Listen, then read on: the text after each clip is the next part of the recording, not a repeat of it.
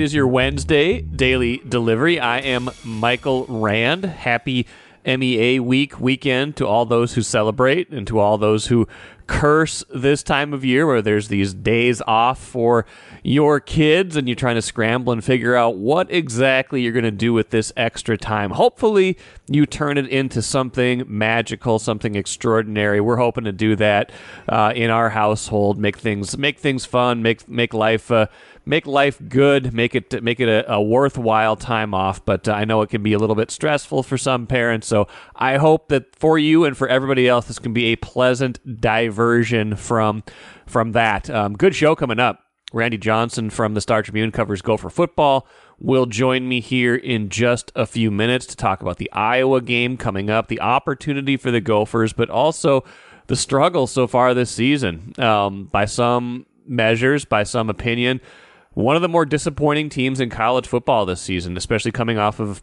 the years that they've had in the past. Maybe that's a reflection of where PJ Fleck has brought this program or the, the achievements they have had over the past three to four seasons, but um, it's also a reflection of, of what's happened so far this season. I don't think anybody would say they have achieved to the level that anybody wants them to have achieved to so far, but an opportunity Saturday against Iowa to change that narrative. Um, some twin stuff at the end. Is this the end of Falvine? We'll get into that in uh, at the end of the show, as well as a uh, Minnesota United nugget towards the end about what what could happen at the end of this season. Timberwolves thought here in just a sec, but first, what did I miss? Let's start with the Wild because maybe, just maybe, I uh, jumped the gun a little bit in my worry about this team. I think the concerns are valid. Um, looking at this team and how they played in Toronto, the seven goals they gave up, how they looked against one of the elite offenses in the NHL. But we do have to remember this is the NHL. That was one of 82 games, and that somewhere along the line, not everything is going to go according to plan. We were reminded of that in their very next game last night.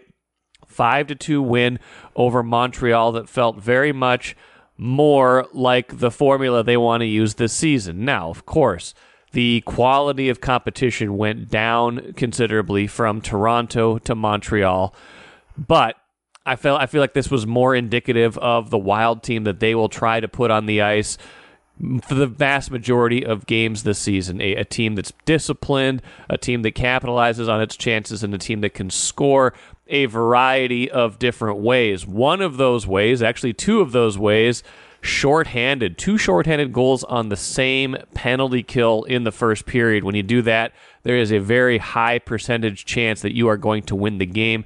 D goals from Dewey. Uh, Brandon Duhaime and uh, Connor Dewar had the had the two shorthanded goals right, you know, 15, 20 seconds apart. It was it was a, a sight to see. Uh, both of them on kind of rushes after turnovers in the in the wild zone, skated him out, got him in there, and they were kind of off to the races from there. A couple goals from Joel Eriksson Ek, and perhaps just as importantly as all of that, a Kirill Kaprizov goal. They spent a ton of time on the power play, and Marc Andre Fleury gets the victory in his return to Montreal.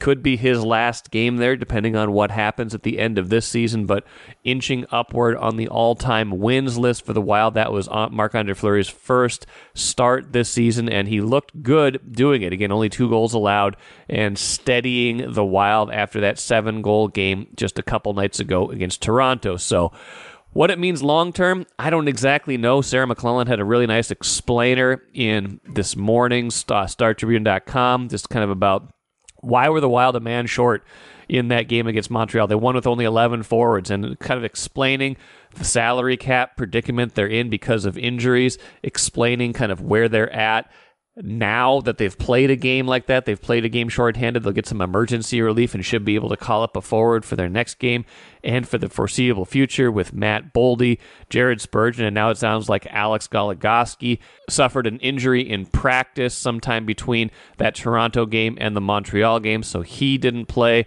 So lot of interesting kind of cap gymnastics they have to do, but Sarah also did, did a good job explaining how this is not unique to the NHL this season. A lot of teams pressed pretty hard up against the cap, and that um, multiple teams have already had to play with uh, with with one skater short in this season already, even though we're just at the start. So maybe helping me understand, and maybe helping you understand that this is not something that is unique to the Wild. This is just going to be a predicament, a challenge they're going to have to deal with at least early in the season, especially until some of these salaries accrue, until maybe they're able to get some get a little bit more space as time goes on.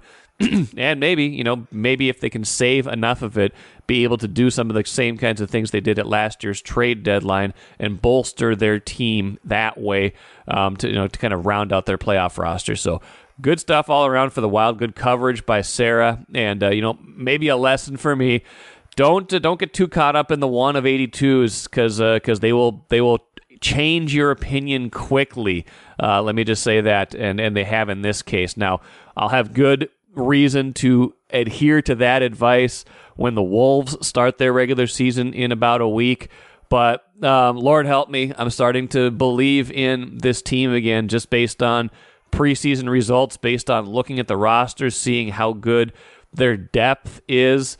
Um, they won again another preseason game on um, on Tuesday night haven't lost yet in the in the preseason. They've looked awfully good in in these stretches. They've got a lot of capable players, a lot of capable big men. They didn't play any of their real top rotation players yesterday, but still got the win over Maccabi Ra'anana on Tuesday, team out of Israel, and all sorts of obviously way more important things going on in the world and involving you know players with that team than basketball right now. But they did play that game at Target Center. The Wolves were able to come away with a pretty impressive win with their backups largely uh, carrying the load. So. What does this all mean for the big picture of the Wolves this season? I don't know. Again, I'm, I'm trying not to get too ahead of myself with the Wolves. You know, you've looked at this team before and thought, hey, on paper, this team should be really good, and then something weird happens. There's an injury, there's underperformance. Um, their best player shows up and says he wants to be traded. That was Jimmy Butler about four or five years ago. Um, Karl-Anthony Towns gets hurt. That was last year. So you can never bank on the expected with the Timberwolves. But when you look at this roster, you look at a team that looks like it has a bunch of professionals on it. Um, and that's maybe a little bit of a difference from a year ago. They've just they've added just a little bit extra professionalism to this roster. And you know, and and and their you know, and their younger guys are a year older. Anthony Edwards, Jaden McDaniels, guys that maybe were part of the issue last season when it came to coasting in some of those easier games that, that produced, you know, that that hideous record against the worst teams in the NBA. If they can put together more professional efforts this season, you know, it's important to like grind out those wins against the bottom of the bottom half of the conference. It's Tuesday night. It's a road game. Nobody really wants to be there. You could you can easily drop that game if you're playing at 80% focus? Can you at least get yourself up to 90 to 95% in those games to make sure you come away with like a 111 to 104 win? You know, it doesn't have to be pretty every single time. It'd be nice if some of them were were, you know, laughers where they didn't have to sweat it out, but there are going to be those games they have to grind out. Games that are tight in the fourth quarter that they're just going to have to win. They're going to have to buckle down and be able to make those 3 to 5 plays in the final 5 minutes and win. That's what I want to see from them this year. That will give me the confidence to say this is more than just looking at a roster and thinking they have the right, you know, a lot of the right pieces in place. That this is a team that actually has the chemistry and has the maturity to win those games because as important as it is, of course, to beat the best, it is a sign of growth to be able to beat the worst. So that's what I'm going to be watching for this season with the Wolves. But I like what I see from the team so far. I know it's preseason, I know it's limited. I think they've had a nice, quiet off season, despite my pleas to blow it up. Um, they've had a nice, quiet off season, and this is, you know, they probably know this is a very important telltale year in terms of what their future will look like if they're going to keep this roster together or if they're going to have to blow it up. So right now, I like what I see, but uh, yeah, we'll we'll we'll suspend future further judgment for the real thing in about a week from now. Grand Casino would like to take a moment and salute the true football fan. The passion, the hope, the anticipation, that incomparable feeling of winning. Grand Casino would also like to take a moment to remind you that you can find all that anticipation, thrill, and winning at Grand Casino. Grand Casino. Let your story begin. Let's talk college football. Gopher football with Randy Johnson from the Star Tribune.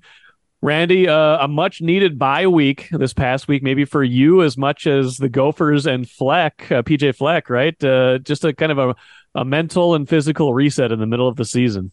Yeah, it, sure was. I mean, yeah, I, I enjoyed it. I have having a little bit of time off, and uh, but I, I think for the team, it, it's uh, you know, it gave them a chance to kind of regroup after the the loss to Michigan, and uh, you know, they're, they're going. Uh, they got six games left. Basically, uh, this is their season though. Uh, uh, they go to Iowa. That's uh, you know obviously a challenge where they haven't uh, uh, they haven't beaten Iowa in six tries under PJ Fleck.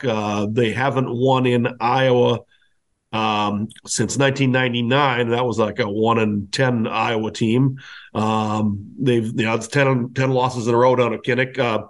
So yeah, it, they got some extra time to to prepare for the Hawkeyes and uh, basically heal too. They you know they've uh, I think they're optimistic about about getting a couple players back. Uh, uh, they have they won't we won't know until game time, um, a couple hours before game time when the availability report comes out. But uh, running back Darius Taylor and linebacker Cody Lindenberg would be the two that uh, would help the most if they can uh, get get them back on the field. How much do you th- uh, how much of a factor are those two guys if they you know, one or both are able to play on on Saturday in Iowa? Well, Darius Taylor, so far he's proved there he's the Gophers' best running back. So that that's uh, very key for a team that likes to run the ball, likes to control the clock. Um, Cody Lindenberg, they've really missed him at, at linebacker. He hasn't played all season. Uh, appeared that he had uh, he was getting close to playing against uh, North Carolina, but sure seems like there was a setback there.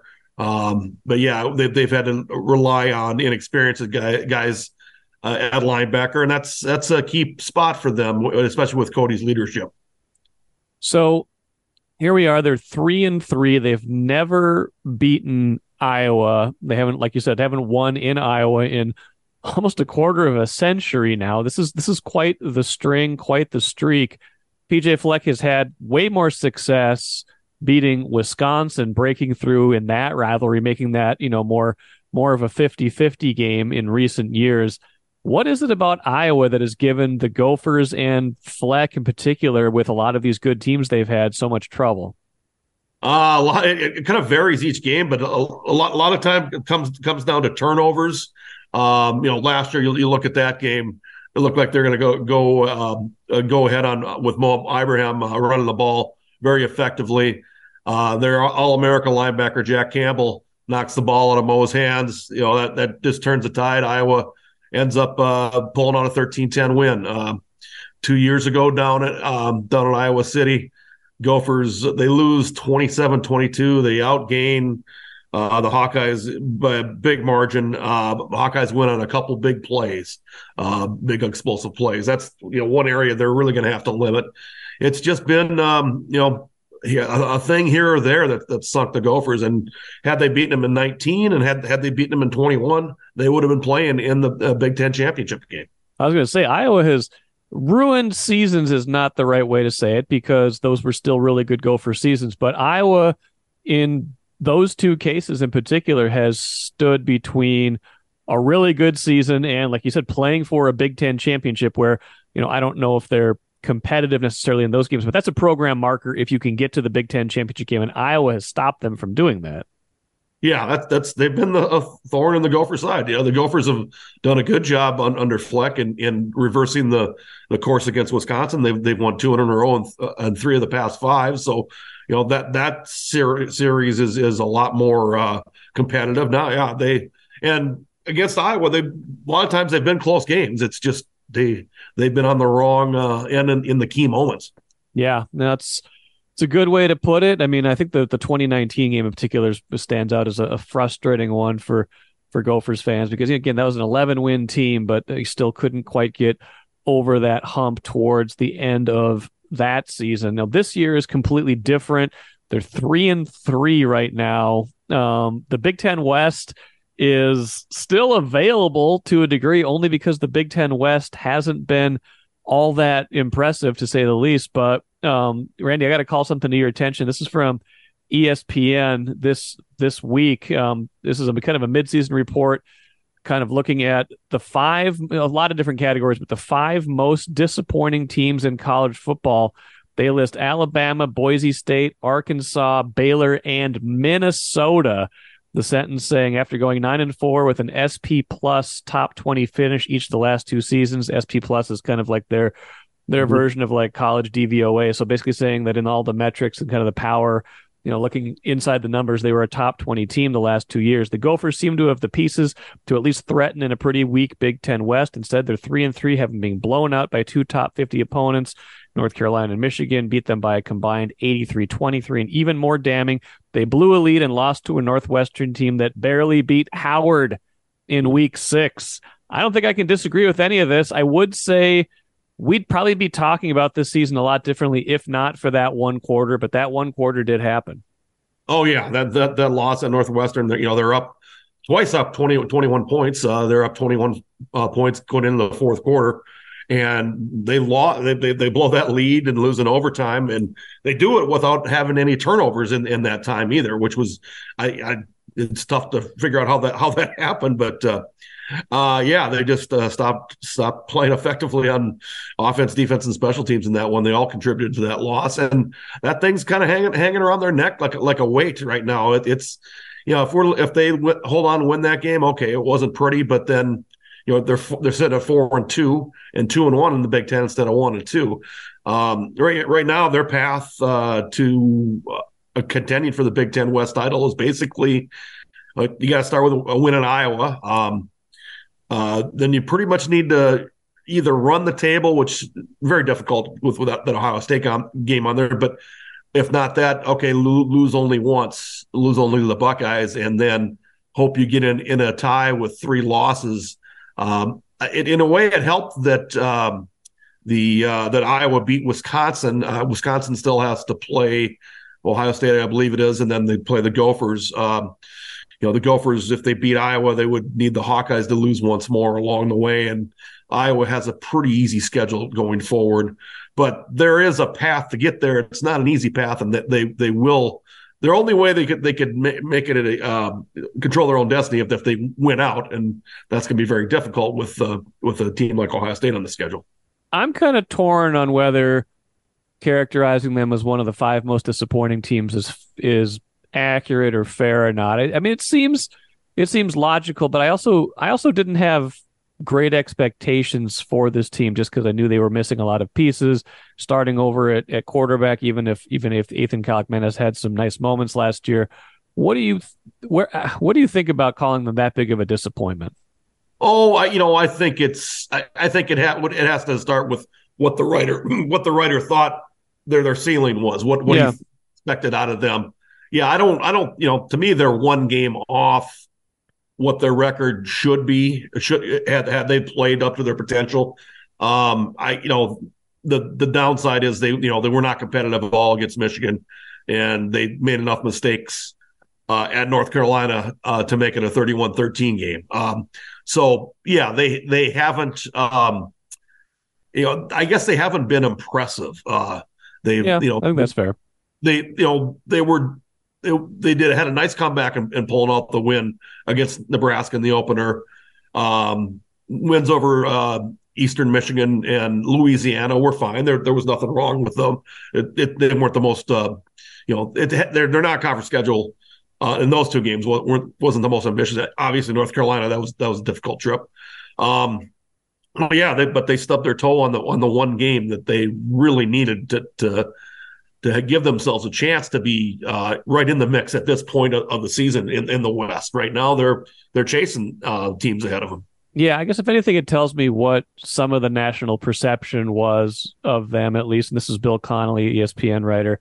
So, you know, it tells me what other people were thinking about them and kind of maybe what's expected of a team that's won nine, nine, and 11 games each of the last three full seasons, like I guess you would want to think that's a team that's ready to be a perennial eight to 10 win team. But, you know, I don't know if that matched the reality of this season.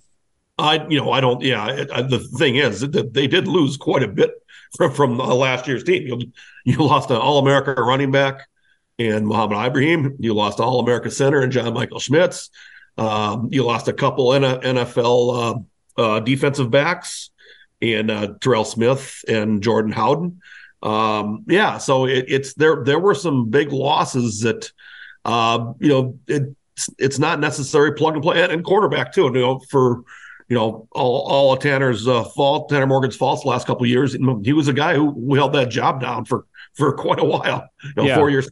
Um, uh, you know, he you know had a, had a great year in uh, 2019 with the 30 touchdown passes when he had two great receivers to pass to. It it's came back a little bit, you know, quite a bit to the earth and the, the other t- uh, since then. But uh, you know, he he was still you know not somebody who was, you know, I don't think they necessarily had a plug and play replacement that was going to you know, Ethan was going to have to uh, learn on learn on the job given that, is there one player they missed the most from last year's team, which was still a nine win team? Oh boy, what would I, what would I say there? I mean, and, and, and maybe maybe it's a simple fact that it's Cody Lindenberg not not in the middle there. Yeah. Uh, he was he was their leading returning tackler from last year. Uh, he, he, played pretty much uh, you know every game there with uh, Mariano Sori-Marin, and uh, you know they formed a pretty decent uh, duo. Uh, Cody you know uh, very very good speed, and um, that's something I think they they have the between the speed and the instincts and and just the the leadership they they do miss that quite a bit in the middle. Iowa is dead last, I believe, in offense in FBS, and yet they're still a ranked team um, in the driver's seat in the Big Ten West. It seems like the the simple formula if it is simple, is just score enough points to to beat them because they're probably not going to put up, you know, more than something in the teens unless something goes haywire. What what to you though is the formula here to beat them on Saturday? Uh yeah, you, you know, you have to uh, take advantage when you get in the red zone. That's been something that's hurt the Gophers where where they've had to settle for field goals instead of touchdowns. Um, that's where you know Iowa makes you uh, string together a lot of plays to to finish drives.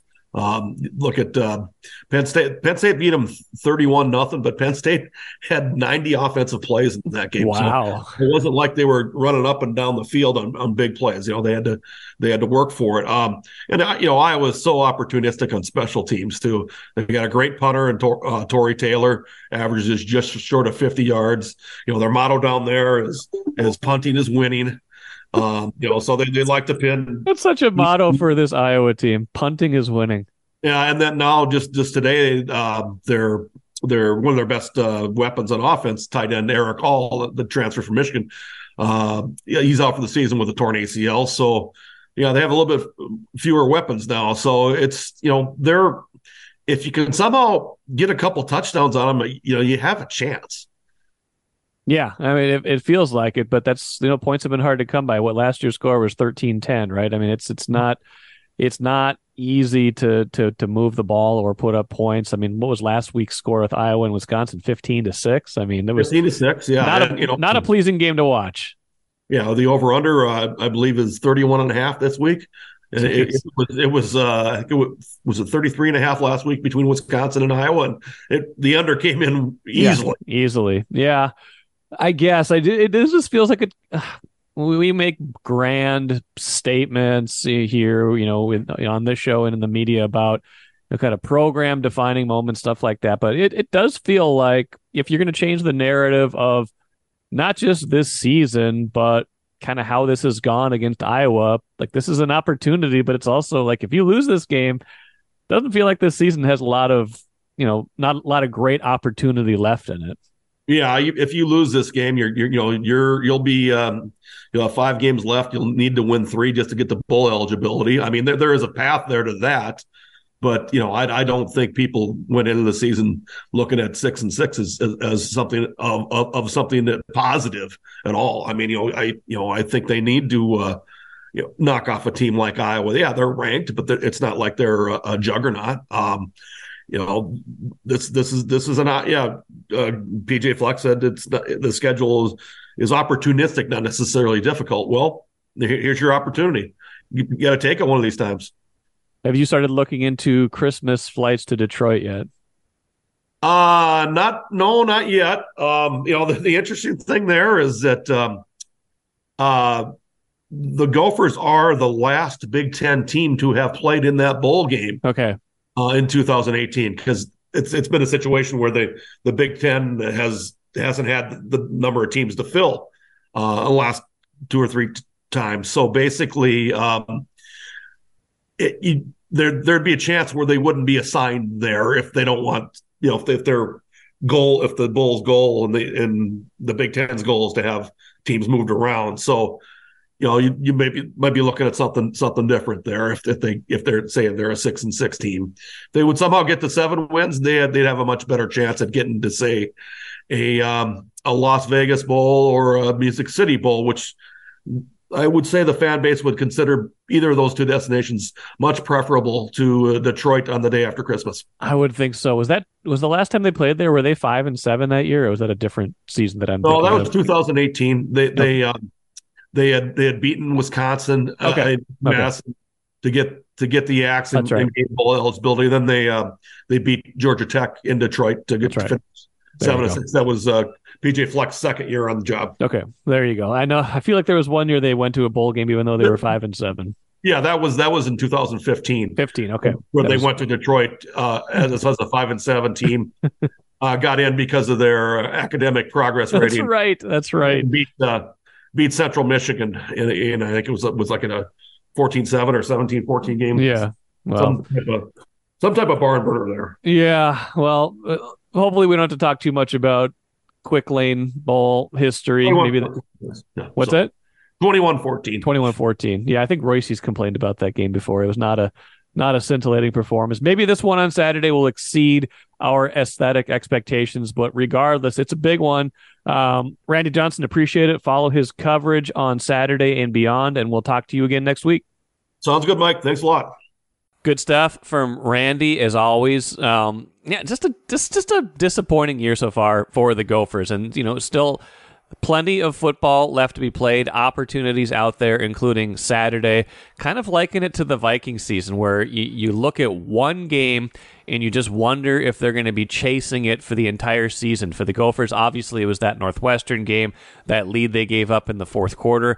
I think for the Vikings, that game they're chasing is still the very first one from the start of the year against Tampa Bay. Just kind of set a tone for the whole year. I know Tampa Bay's maybe been a little bit better than we thought. They're kind of a middle of the pack team as well, not a you know not a bottom of the conference team, but losing that first home game, and now they haven't won a home game all year. Their home losing streak, stretching back to that Giants playoff game, is four games. That's a lot of games to lose in a row at home. And now their next one is San Francisco on Monday night. So both these teams, an opportunity to make a statement this weekend to reverse the trend of the early going so far. I don't think either one of these teams will be anywhere close to favored in these games, but I would give each of them a chance in those games. And can the Gophers change the narrative of their season? Can they get back in the Big Ten West race? If they're going to, they have to win this game. We'll see if they can do it. And I'll probably talk even more about both those teams later in the week on a show with Star Tribune columnist Chip Scoggins. That's probably going to be Friday's show, but still kind of sorting some other stuff out. The other show